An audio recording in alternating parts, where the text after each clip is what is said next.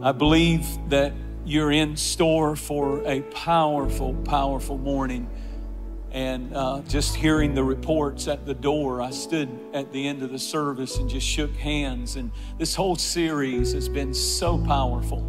And so many couples just in tears saying, You don't know what this has meant to our family and to our marriage. We were we we have received strength in our home. And that's the power of being in God's house. You, you know, church is where you come to get your thinking straightened out. Have you learned that? David was about to do something crazy to Nabal. He was going to kill him. And a woman by the name of Abigail intercepted him and said, I got to get your thinking right. You're, you're headed for a throne and you're, you're swinging at gnats. You're about to give up everything over a big frustration that you're in right now. And you don't even understand that you have a destiny on your life, on your marriage, on your future. And the enemy just wants you so amped up and off in your thinking. But when you come to a church like this, the most powerful thing is church is where you come to get you thinking right. The Holy Spirit will speak through our speaker today, and he will, he will say, Now, you were thinking that way when you walked in, but let me just shift you into what is right and what is good. How many of you are open to that today? I know you are. I know you are.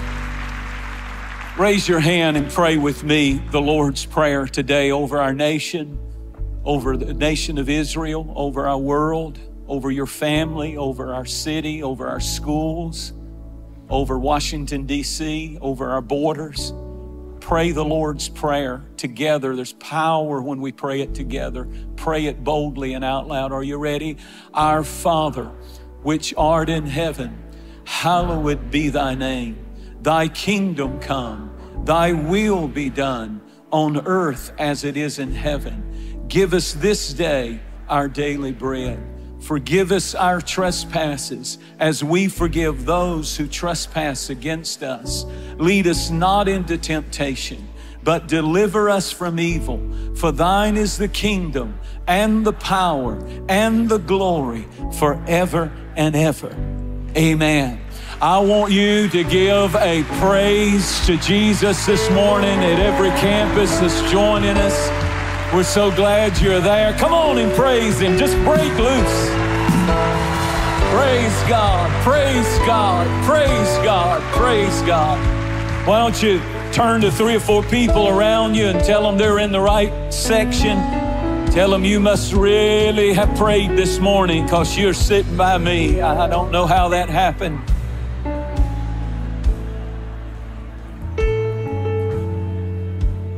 Well, big breaking news. We start a brand new campus, Pastor Tim and Carrie Price, over in Alpharetta next Sunday, 9 and 11. And all of you down there that are about to move into the promised land, we're so happy. These wonderful, amazing volunteers have been setting up in a high school, setting up in a high school, taking it up, taking it down you know, hours and hours while you were snoring this morning. They were setting up speakers and setting up this and that. They've been doing it for years, but look what the Lord has done. He's given us, I don't want to see that. I want to see the new one. There you go. Where's the new one? That's the old one and we've got a new building and they'll find it amen but i tell you what we're excited about what god's going to do there in that new campus. Thank you for being part of the miracle of the expansion and reaching more and more people. Well, we're blessed today to have with us one of the greatest speakers uh, that you'll ever hear. And he's great in content, but he's great in spirit. And when you when you ever get the two together, you've got something powerful. Pastor Robert Morris is a personal friend and a man that Cherise and I look up to he and Debbie, his wife, as much as anybody that we know. We believe in them. He's a man of integrity and character, pastors a magnificent church that has just exploded in the Dallas Fort Worth area. They've got campuses all over the place, beautiful campus there. And when we were thinking about, you know, who do we want to come speak? We thought, one of the greatest that you'll ever hear is Pastor Robert Morris. And he was so kind to give up his pulpit to come preach in our pulpit today. And we're highly honored to have you and deeply appreciate. And I, I heard this message in the first service. Fasten your seat belts. You're in for a blessing. A mega blessing is coming on your marriage. Everybody say, Lord, lay a blessing on my, on my marriage on my family, on my children. You say, Well, I don't have any of those. I'm single. Well, you're speaking it by faith in the name of Jesus. You say, Well, I don't want any children. I don't either. So, on the grandchildren, amen. I'm with you on that. Praise God. And, Pastor, I am married, but I was with my grandson at the beach not too long ago and was throwing a football, and I lost my wedding ring and uh, I, I, keep forgetting to put on the fake one until my new one gets here. Amen. But uh, we love you, we honor you, and we appreciate you. Would you stand to your feet, and give a warm, warm welcome to Pastor Robert Morris? What a privilege.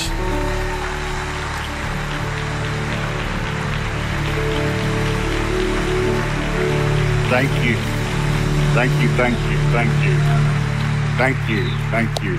I am so honored. Please be seated. I'm so so honored to be here. There are some churches where you go and you're pleased and excited, and other churches you go where it's an honor to be here. And uh, as Pastor Jentezen said, uh, he and I were friends for because of ministry things that we would see each other at, and we would minister together. And and then a few years ago, uh, Debbie, my wife, and Cherise got together, and uh, they just hit it off immediately. And this is what she said to me afterwards. She said, Now, those are two people I could go on vacation with.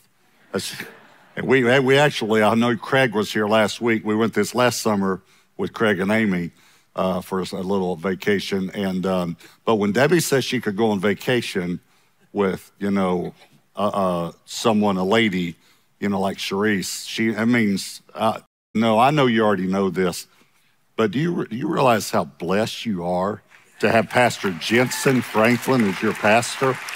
Mean, it's incredible. It's incredible. And Pastor Jentezen, I had a, a, health thing I was going through this last year.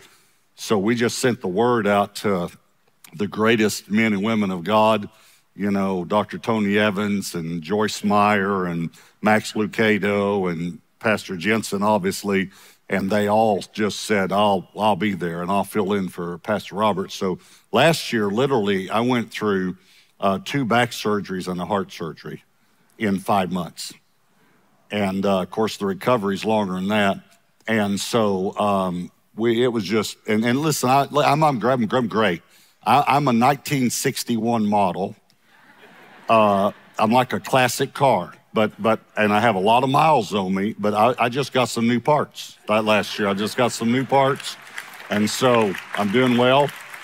Um, but Pastor Jentezen spoke a word from God to us, a prophetic word that we have taken. We've gone through every department and said, How do we prepare for this? We believe this is from God. We just this last week, we showed a, a video and reminded everybody this is what God said for us for 2024. And so we're just so grateful for his input into our lives and in our church and, and their friendship and love you so much. Um, I, I, brought a picture of my family just so you can see um, that I'm uh, uh, got blessed for uh, no reason at all, nothing I did. But anyway, uh, there in the middle uh, beside me is my wife. We have been married 43 years. Um, and she just just so you know, she's my first wife. You know, so I, I didn't trade in for a newer model. She just doesn't age. I don't know why. When I say 43 years, uh, I do want you know we got married young. Uh, it was the biggest event uh, of fifth grade, and so. Um, but anyway, uh, above us is our oldest son, Josh, who's a coach and a um, consultant for pastors and business leaders, and his wife and children beside him.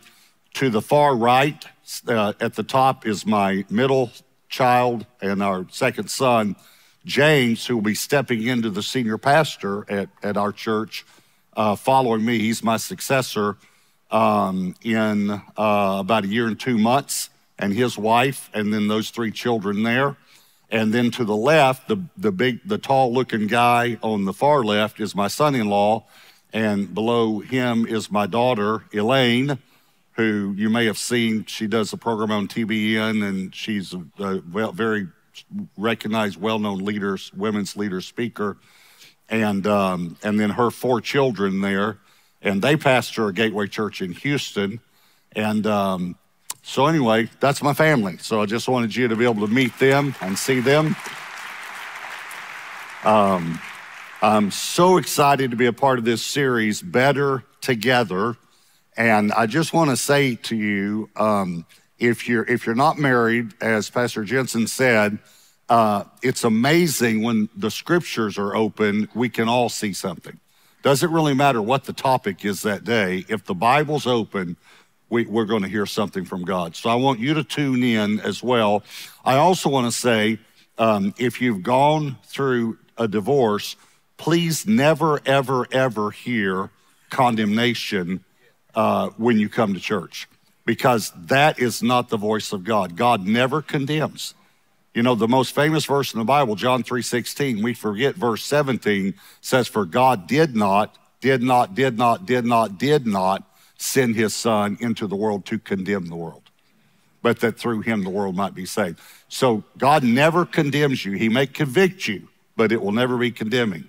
So, um, and many, many people have experienced that, and it, it, it's it's it's uh, uh, it's amazing how Satan tries to take us when we go to church and make us feel bad about our past. And I have a horrible past, by the way.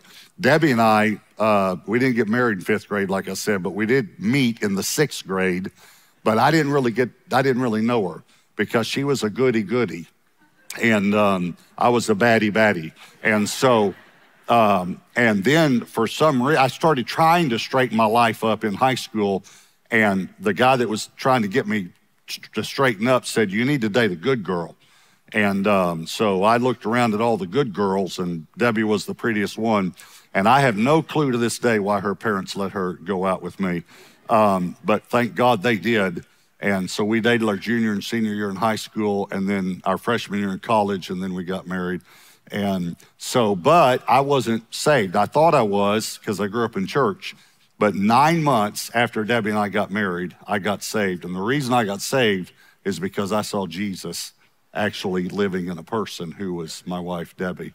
Um, so I'm so happy to get to speak on marriage. So um, I'm, I'm going to share what I believe is one of those pivotal scriptures on marriage in the Bible, and it's where Jesus himself answers a question about divorce.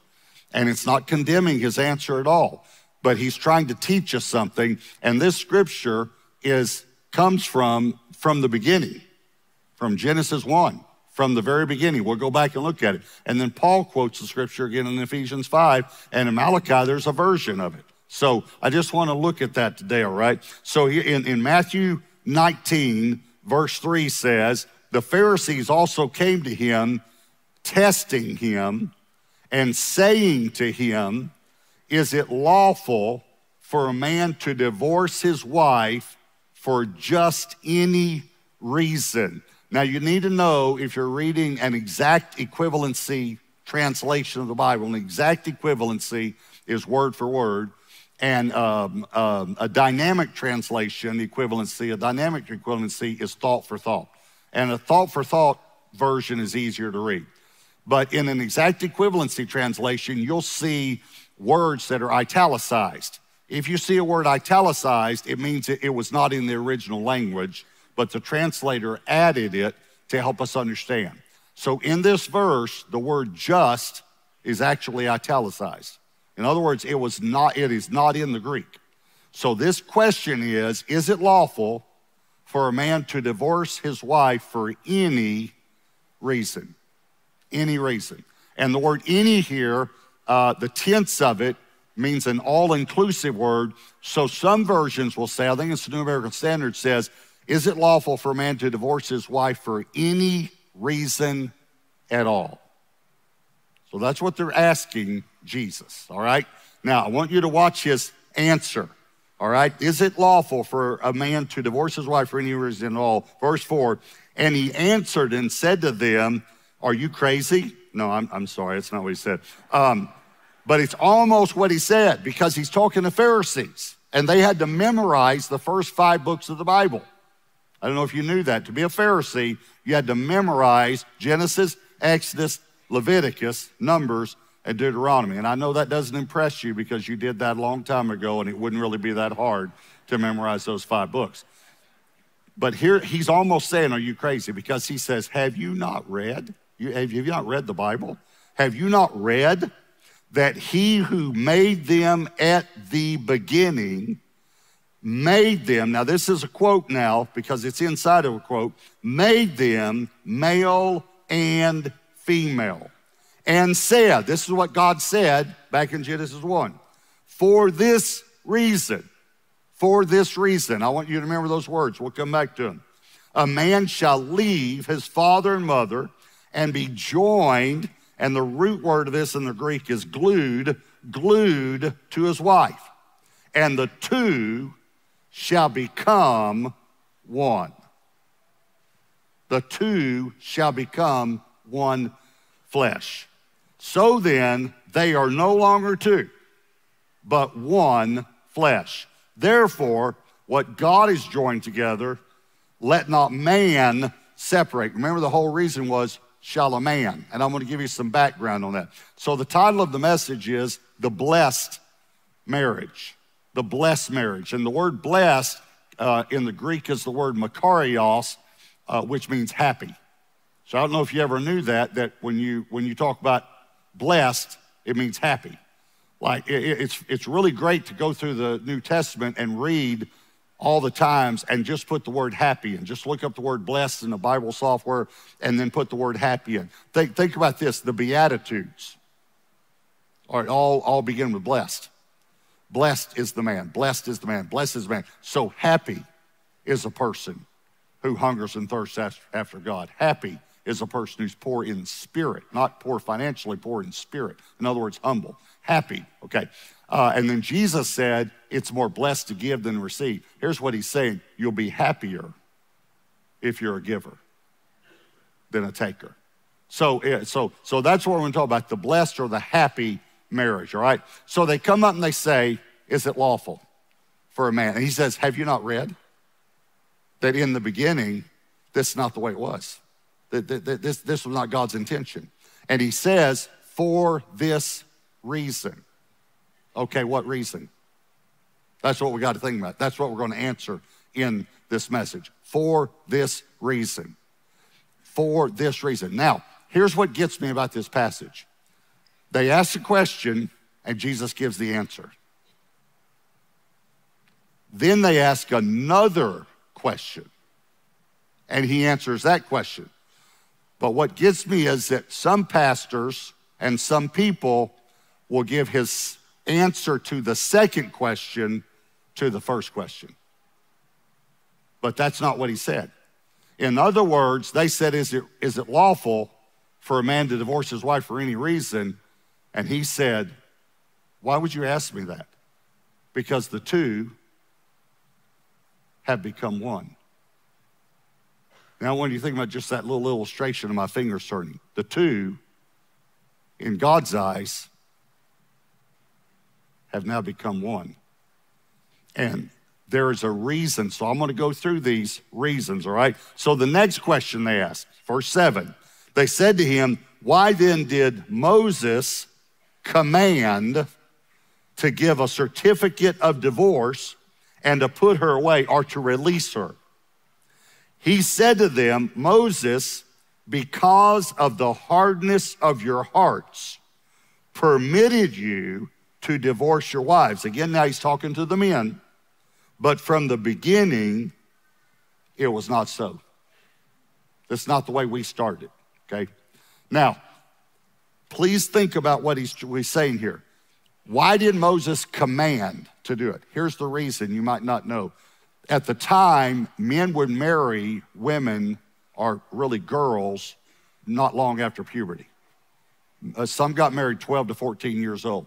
Many believe Mary was 14 years old when she became pregnant with Jesus. And Joseph was already, she was already, already betrothed to Joseph, who was an older man. Okay.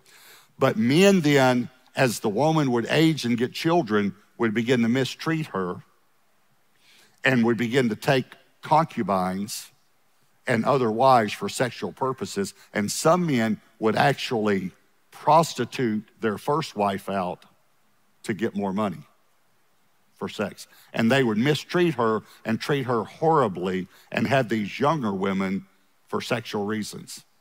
And this woman, though, could not remarry. And so Moses goes to God about it. And basically, God says, Yes, we need to permit her. She, the husband needs to give her a certificate of divorce. He needs to release her so she could find another man who will treat her like the princess that I cre- created her to be. Because I don't want these men treating her like that anymore. So that's why I said it. But what's amazing is Moses permitted it, but they asked Jesus. And when you look at something, if you don't know, Moses represents the law, Jesus represents the grace. That's John 1 17. For the law was given through Moses, but grace and truth came through Jesus Christ. Okay, this is this is absolutely amazing. You would think it was the other way around. You would think the law says you can't divorce, but grace says you can. Jesus is grace. But here it says the law says you can, but grace says, but from the beginning it was not this way. And again, if you've, if you've gone through that, please don't hear condemnation because that's, that's not at all what God's trying to say. He's trying to say, I did something on the earth that I want you to look at and recognize and see the spiritual meaning of it. And maybe you've never looked at the spiritual meaning of marriage in the Bible. So I want to show it to you. All right? So it says, for this reason, for this reason. So what reason? What reason? So here's for point number one marriage represents God. Marriage represents God. So go back to Genesis chapter 1 and look at Genesis 1, verse 26. Verse 26. Then God said, Let us, please notice the word us. That's plural. This is the Trinity speaking Father, Son, and Holy Spirit. Let us make man in our image, plural, again, plural, according to our likeness, plural, and let them, plural. By the way, I forgot to tell you, when it says, let us make man in our image, there's two Hebrew words. There are also two Greek words for where it says man. It's translated man. One is for male, one is for mankind. This is the Hebrew word for mankind. Let us make mankind and let them, which is male and female, have dominion over the fish of the sea, over the birds of the air, and over the cattle, and over all the earth, and over every creeping thing that creeps on the earth. So God created mankind in his own image. In the image of God, he created him male and female, he created them. Male and female, he created them. Here's what I want you to understand the image of God is not male. Now, many of you ladies are thinking, praise God for that. Okay, all right, I get, I get it. Okay, the image of God is not male, the image of God is male and female. In other words, God said, Let me put a mirror of myself on the earth. And He creates a man and a woman, and they're married because they're not living in sin. So they're married. He creates a husband and a wife. In other words, marriage is the image of God. Let me say it another way a lost person should be able to walk into my home and walk away scratching his head and saying, I, I, I don't know what I just saw, but I don't see that in other homes. One of the things that he would see if he came in our home would be individuals who are one unity. Um, God is a triune God. The, the word triune uh, comes from two words tri, meaning like three, like a tricycle has three wheels, tri, and un means unity or one. So triune means three in one. Okay? Father, Son, and Holy Spirit. Okay. So he wants to create an image or a mirror, a replica of himself, but he's three in one. So he creates male and female. Now I know what you're thinking. Well, that would be two. No, a marriage is three it's a husband, a wife, and God. That's the only way it'll work. And when a lost person comes in your home, the, this person will walk away saying, like, let's say he comes to my home, he's going to walk away saying, wow, they were different people. They were different persons. They each had individual personalities, but they were one. And, and a lost person might even say, you know, she was sweet and he was a jerk, but they were one, you know. In the very same way, what about this one? Equality with order. In other words, God, in the Godhead, there's equality, Father, Son, and Holy Spirit, yet there's leadership. Who's the Father? Uh, we, we talk so much about leadership. Obviously, it's it, uh, leadership in the home, it's servant leadership. But think about a dance um, like we're in a movie where everybody kind of backs up and this one couple, the spotlight comes on them and they're just moving, you know, beautifully dancing together. You might not know this, but every dance instructor will tell you that one's a leader. One of them's leading. But you don't notice one's leading because they move in unity.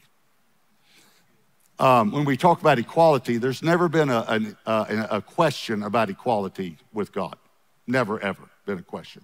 There's no male or female in Christ. I mean, that's scripture. Um, I, I, did decide to shock someone a while back. I was being interviewed on this program, and we were talking about marriage. And the host said to me, uh, Do you think men and women are equal? And I said, No, I don't. And he, of course, that wasn't the, the, answer he was expecting. He said, You don't? I said, No, uh, I think women are much smarter. And personally, I'm pretty mad about it. and it's true, women are smarter. And they're a lot more in touch with their feelings. Have you ever noticed that? I mean, a man, literally, I've been in marriage counseling, and I'll say to the woman, Tell me about your childhood. You know, she tells me, I'll say to the man, Tell me about your childhood. He said, Well, you know, I was at five, my parents left me, and I was raised by wolves, and you know, da, da, da. And, and you say, Well, didn't that hurt when your parents left you? And they said, No, I, I, I like the wolves. And, you know, they just, you know, that, the man is not in touch with his feelings. That's your job, ladies. Did you know that? Did you know men do not come from the factory in, uh, in, in, installed? They, they, they just don't. So a man's got this experience from growing up, and he's got a feeling over here, but the wires aren't connected. And so what you say is, so, so your dad never came to any of your, your baseball games? And he says, no. And you say, well, so how'd you feel about that? And you grab the wire of feelings. Well, he's never put the two together. And he'll say, Well, it didn't bother me. And she says, But but it was your father. And you and you didn't hurt when he didn't come, and she starts getting the wires closer together. And you don't know she's doing it. I'm telling you, they're smart. And you say, No, it didn't bother me at all. And then she'll say, Well, did the other fathers come? And you say, Well, yeah. And then she says, And did that hurt you? And you say, yeah. And then pretty soon she says, and it, it really hurts you bad, didn't it? And all of a sudden you say, ah! You say, what was that? She says, that was a feeling. It's okay. And then she starts twisting the wires and you say, don't do that. I'm just telling you, that's the way, that's what their job is. I'm telling you, they don't come from the factory assembled. It's your job, but women are they're really smart. And then and then they teach us that we're dumber than we think we are. We don't know we're dumb until we get married. A man has never ever had the thought, do these pants go with this shirt? He's never had that thought in his life until he gets married. I guarantee. It. And I, you know, a man be getting dressed and he'll walk out you know, to go somewhere, and this is what the woman says. Are you wearing that? And now I want to tell you something. There's nothing wrong with what you got on. She's just trying to mess with you. And but we get all confused. And so we say something like, no, I just gonna go out and get the mail, come back in, change. And then pretty soon, a grown man will walk out of the closet in his underwear saying, honey, does this, does this work? You know what my wife did to me? Now, she's sweet, but what she did. She said, just sit on the bed. Just sit on the bed. And after I get dressed, I will pick something out for you. And so I'm sitting on the bed in my underwear with the kids, and they're in their underwear. And I, and I say something like this We're going to get dressed. Mama's going to make us look good. I'm 62 years old. I can't dress myself to this day. Because they're smart. You got to watch out for them. They're smart. All right, so marriage represents God. Here's the second thing marriage represents marriage represents Christ and the church. Marriage represents Christ and the church. Ephesians 5, same scripture is quoted, same scripture from Genesis 1. Watch, look at verse 31. For this reason, for this reason, the reason is because marriage represents something on this earth. A man shall leave his father and mother and be joined, glued to his wife, and the two shall become one flesh. This is a great mystery, but I speak concerning Christ and the church. Nevertheless, let each one of you in particular so love his own wife as himself. Now he's speaking to men. Now he's going about to speak to the women and let the wife see that she respects her husband. Okay, these aren't to words to put us down, these are words to give us the key to our spouse's heart. A woman wants to be loved, it's her number one need. She wants to be loved, she wants to know she's loved. And so that the, he's telling the men, you love your wife as Christ loved the church. And you love your wife even as you love yourself, and you take care of yourself. You take care of her better than that. That's what he's doing. So let's put it this way again. Let's again uh, assume that a lost person comes over to your home and you're sharing Christ with this person. And so you say to Joe, you know, hey, Joe, um, I'd like for you to, you know, give your life to Jesus Christ. And Joe says to you, well, um, how's Jesus going to treat me if I give my life to him. And so you remember this verse, and so you say, Well, I'll give you an example. Jesus is going to treat you the same way I treat my wife.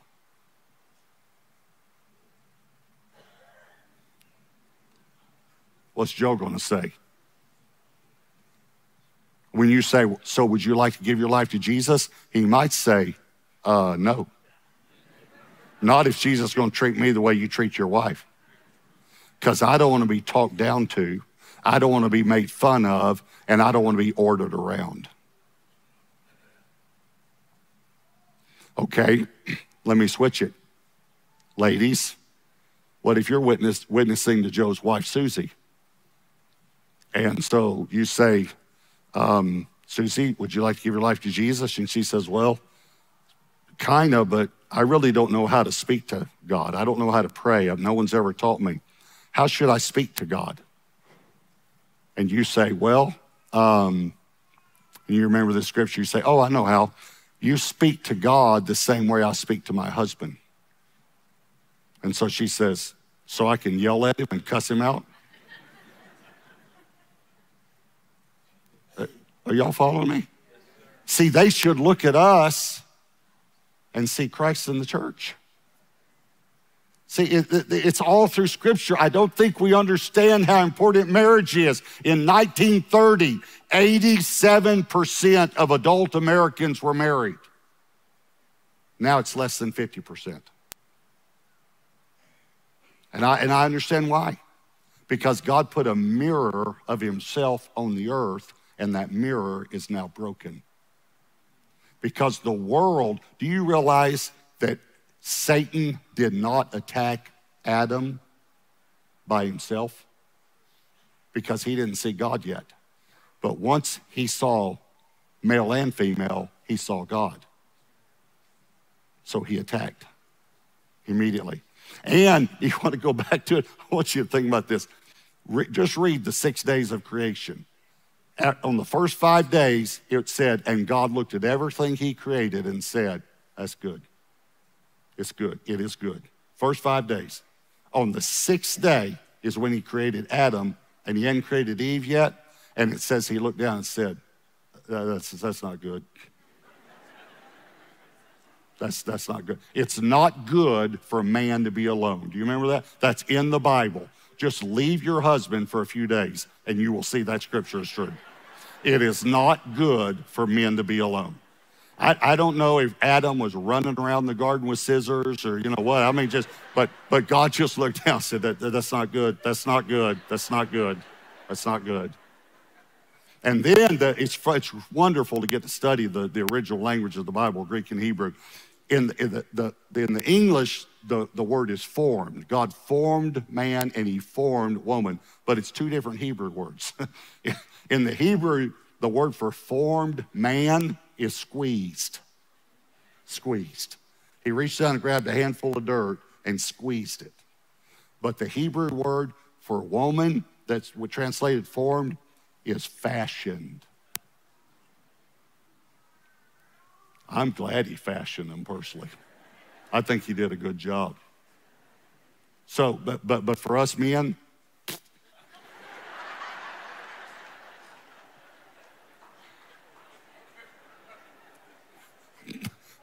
basically God said, I can do better than that.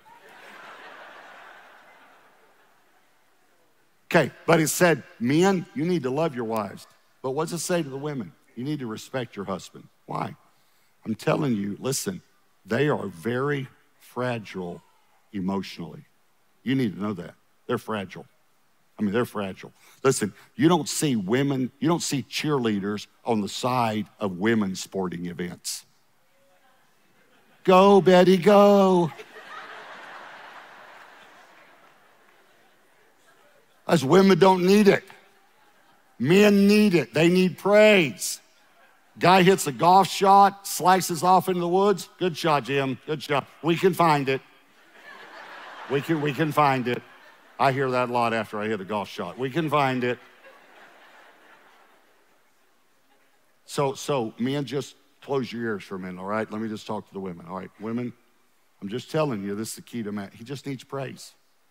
Do you know, do you realize I, Debbie and I were married nine months before I got saved. Debbie was calling me a man of God before I was a man of God. She was praising me.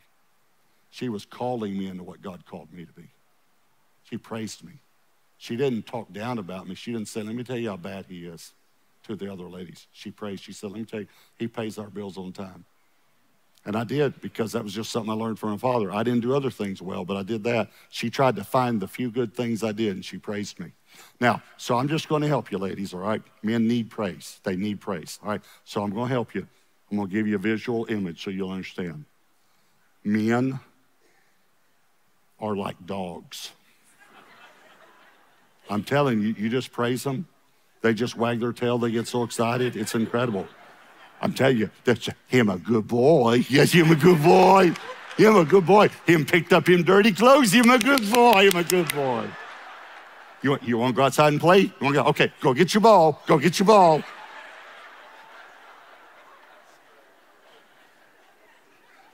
All right.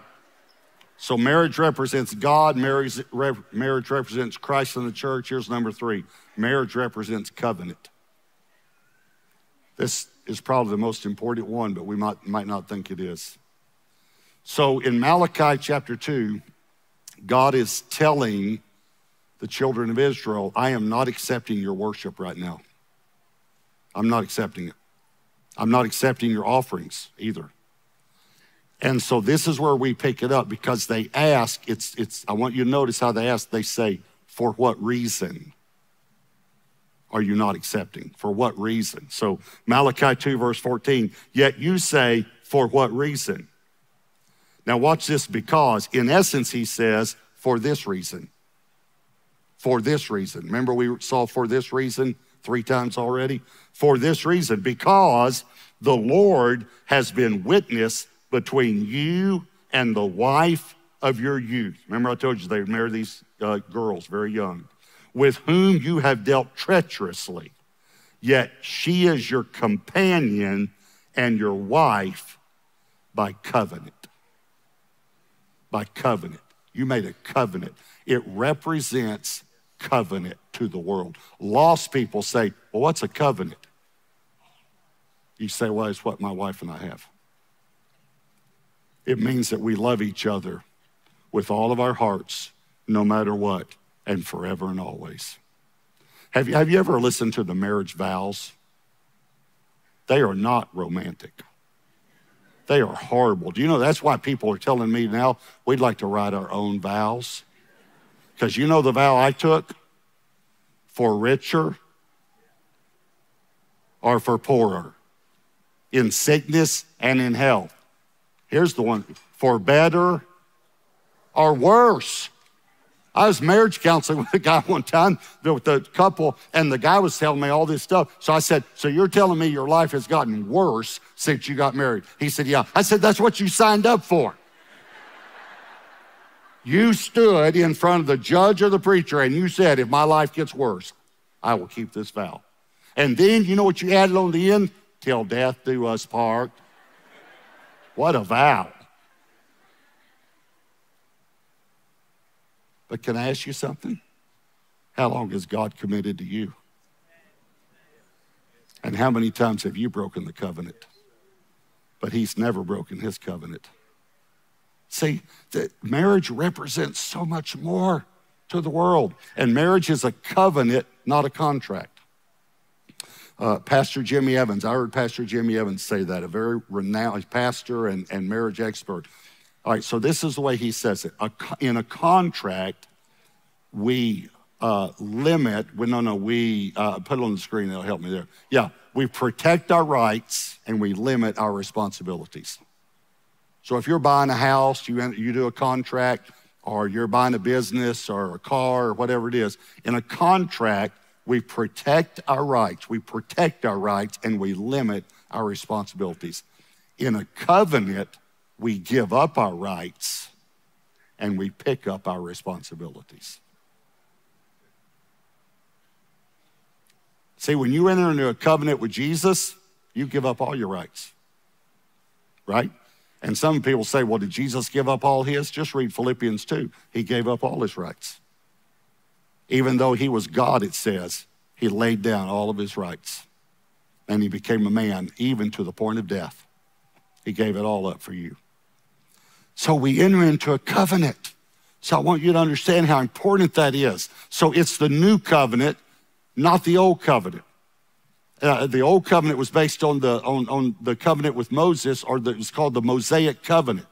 Here's what the Mosaic covenant was. Maybe you've never understood this, but God did this for a reason, by the way. There, obviously, He gave the law for us to understand morality. I mean, Paul said, I wouldn't have known it was wrong to covet if the, if the law had not said, Thou shalt not covet. You know, we wouldn't have known adultery was wrong if the law hadn't said, Don't commit adultery. We, we wouldn't have known lying was wrong. We wouldn't have known stealing was wrong. That's what the law was, is to show us how to live in a right relationship with God and with other people. That's what the law, that's the first reason it says. But, but Paul tells us, but there's a second reason. It was so that it would, the law would actually frustrate us to bring us to Christ so that we would finally come to Jesus and say, I can't do this. And he would say, That's great. I just wanted to be in a relationship with you. That's what the law's for. But I want you to think about the, the first, the old covenant, okay, with Moses. Here's, here's what God says in essence. In essence, he says, uh, Okay, I want to enter into a covenant with the children of Israel. Um, I'm going to be your father. Uh, I'm going to protect you. I'm going to provide for you. Uh, I'm going to be your husband and I'm going to love you um, and take care of you for the rest of your lives. That, that's my part of the covenant. Uh, and then Moses said, Well, what, what's our part of the covenant? I just want you to think. Now, I'm just summarizing. God said, Well, okay, let's see. Well, you're part of the covenant. Probably the best way to summarize it is um, uh, you're to be perfect. You're to be perfect. You can't, you can't do one thing wrong. And we think there are uh, 10 laws, there are 10 commandments, there are 613 laws. 613. Leviticus means the Levite law, the Levitical law. That's what the word Leviticus means. It's the law. Deuteronomy, by the way, means the law a second time. So just read Leviticus and, and Deuteronomy. Okay? Uh, in Leviticus, there's a whole chapter on what you have to do if you get a scab. And I know what you're thinking. You're, you're thinking, why would God do that? Again, Paul tells us to frustrate us, to bring us to Christ. I mean, I can just see the Father, Son, and the Holy Spirit up there coming up with, the, with Leviticus. And one of them say, hey, let's throw in a scab. They'll get a scab. Let's tell them uh, if you get a scab, uh, you can't go to church for three days. Let's say seven, they'll never do. Say 14, 14, they'll never do 14. Oh, that's great, that's great. Let's put 14 in there. They'll never do this. You see, if you read it, here's what God said Have all the people come up to me. Have all the people come up to the mountain. I want to have a relationship with them. But the people didn't come up, only Moses did. So basically, here's what God did Oh, you don't want a relationship? Okay, thou shalt not, thou shalt not, thou shalt not. If you don't want a relationship, I'll give you a law, and that law will drive you to where you'll want a relationship. So the first covenant is God says to Moses and the children of Israel, I'm gonna do this, I'm gonna protect you, provide for you, I'm gonna be your father, be your husband, and I'm gonna love you for the rest of your lives. Got it? And and but what's our part? Well, your part is to be perfect. And here's what Israel did. Okay, they broke it before Moses even came down off the mountain. While he's up there on the mountain, they're down there committing fornication. It's crazy. Okay, so God decides to do a new covenant. You know what the new covenant is? God says, same thing. I'm going to protect you, I'm going to provide for you, be your father, and I'm going to be your husband as well. And I'm going to love you. No matter what you do, I'm going to love you forever. And so, let's say God, I was 19 years old. I was in a motel room when I got saved. And so I said, Well, God, what's my part? And this is what God, in essence, did. Uh, Jesus, would you, uh, would you come over here?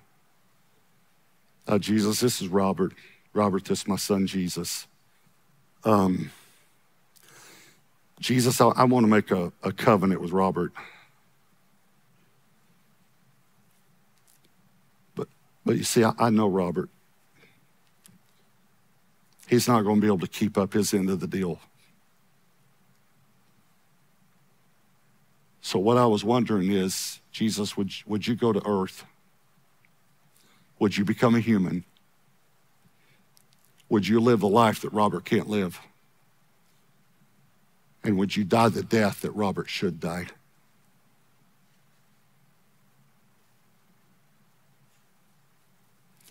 And Jesus said, Yeah, I'll do it, Dad. And the father said to me, Okay, Jesus lived the perfect life. And he died the death that you should have died. And here's how you enter the covenant. Do you believe? That Jesus is my son and that he died on the cross for your sins and he rose on the third day. And in a motel room when I was 19, I said, Lord, I believe. And he said, Then you're in the covenant forever from now on. You're in the covenant with me.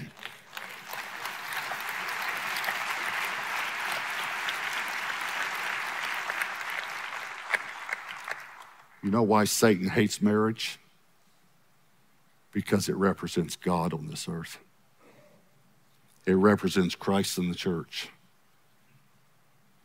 and it represents the new covenant. I want you to bow your heads and close your eyes. And I want you just to take a moment and just say, Holy Spirit, what are you saying to me through this message? Pastor Jentezen said a moment ago, we come to church because we got to get our thinking straight. And what gets our thinking straight is the Bible, the Word of God. We renew our minds with the Word of God. we make our minds new again. Sin makes them old, the Bible makes them new. So, what's the Holy Spirit saying to you through this message? Again, if you hear, if any thought comes in your mind that you, makes you feel condemned, that's not from God. Now, He might convict you of something and you might be grieved about it, but you need to understand immediately His grace is there. Immediately. His mercies are new every morning. So just ask the Lord, Lord, what are you saying to me through this message? And then let me pray for you. Lord, I pray for marriage on this earth. It is so under attack. And I believe that you put a replica, an image, a mirror of yourself on this earth. And it's when a man doesn't live for himself and when a woman doesn't live for herself, but when that man and woman live for you and for each other, people can look and see Jesus. And Lord, for people who aren't married here, your son lived on this earth for 33 years and was never married. And when they looked at him, they saw you. So, Lord, we can represent Christ on this earth as well. So, Lord, I pray that you will bless us so that we can show Jesus to the world. In Jesus' name, amen. I really want to say thank you for joining us this week. If you haven't already, make sure you click on the subscription button and leave us a review. It helps this podcast reach even more people when you comment, when you give us your feedback. For more messages and inspirational materials, download the Jentezen Franklin app, or you can head over to jentezenfranklin.org. I want to thank all of you who give generously to help us produce weekly content like this to reach the world with the message of Jesus. God bless you, and we'll see you next time.